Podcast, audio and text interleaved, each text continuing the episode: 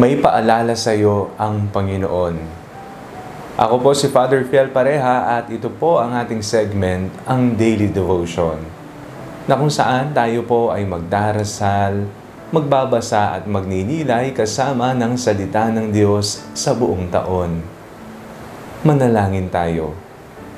Sa ngalan ng Ama, ng Anak, at ng Espiritu Santo. Amen. Halina, banal na Espiritu, liwanagan mo ang aming puso at isip nang maunawaan at maisabuhay namin ang iyong salita. Amen. Our Bible passage for today is from the Gospel of St. Matthew chapter 17 verses 22 to 23 and I read it for you. As they were gathering in Galilee, Jesus said to them, The Son of Man is going to be betrayed into human hands, and they will kill him. And on the third day he will be raised.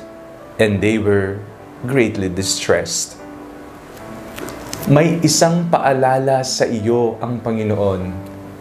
May isang reminder na ibinibigay sa atin ang ating Panginoong Heso Kristo.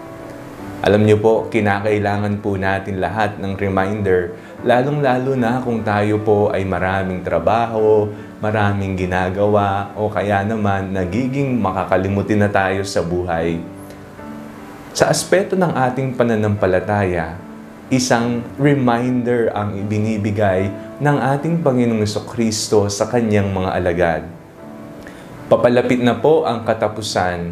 Papalapit na po ang araw na kung saan uusigin, pagtataksilan, ipapako sa krus ang ating Panginoon.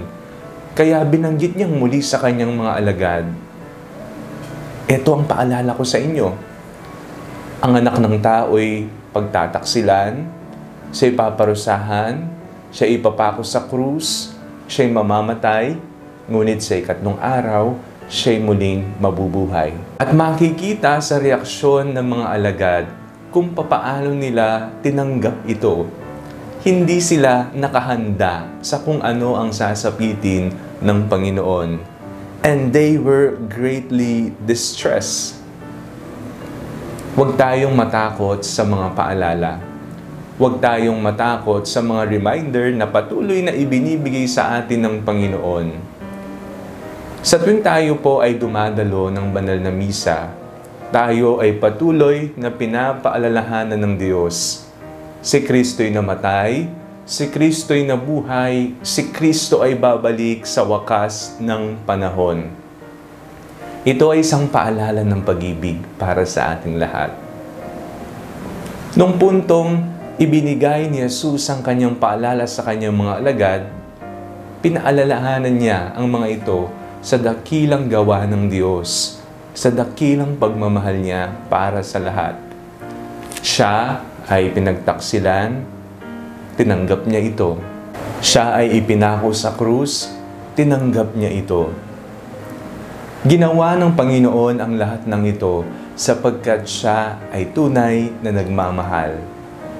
Isang paalala sa isang taong nakakalimot ay ang pagmamahal ng Diyos inialay ang buhay at siya ay muling nabuhay dahil na rin sa dakila niyang pagmamahal para sa ating lahat.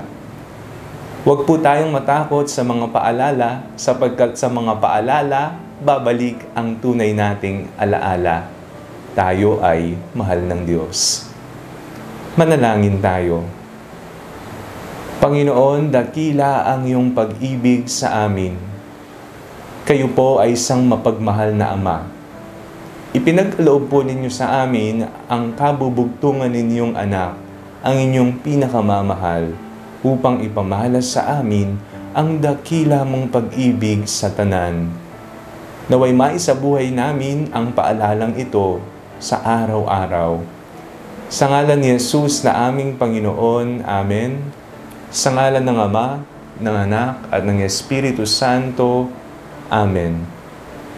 Huwag po ninyong kalimutang i-like ang video ito, mag-comment po kayo and share it with your family and friends. God bless you po.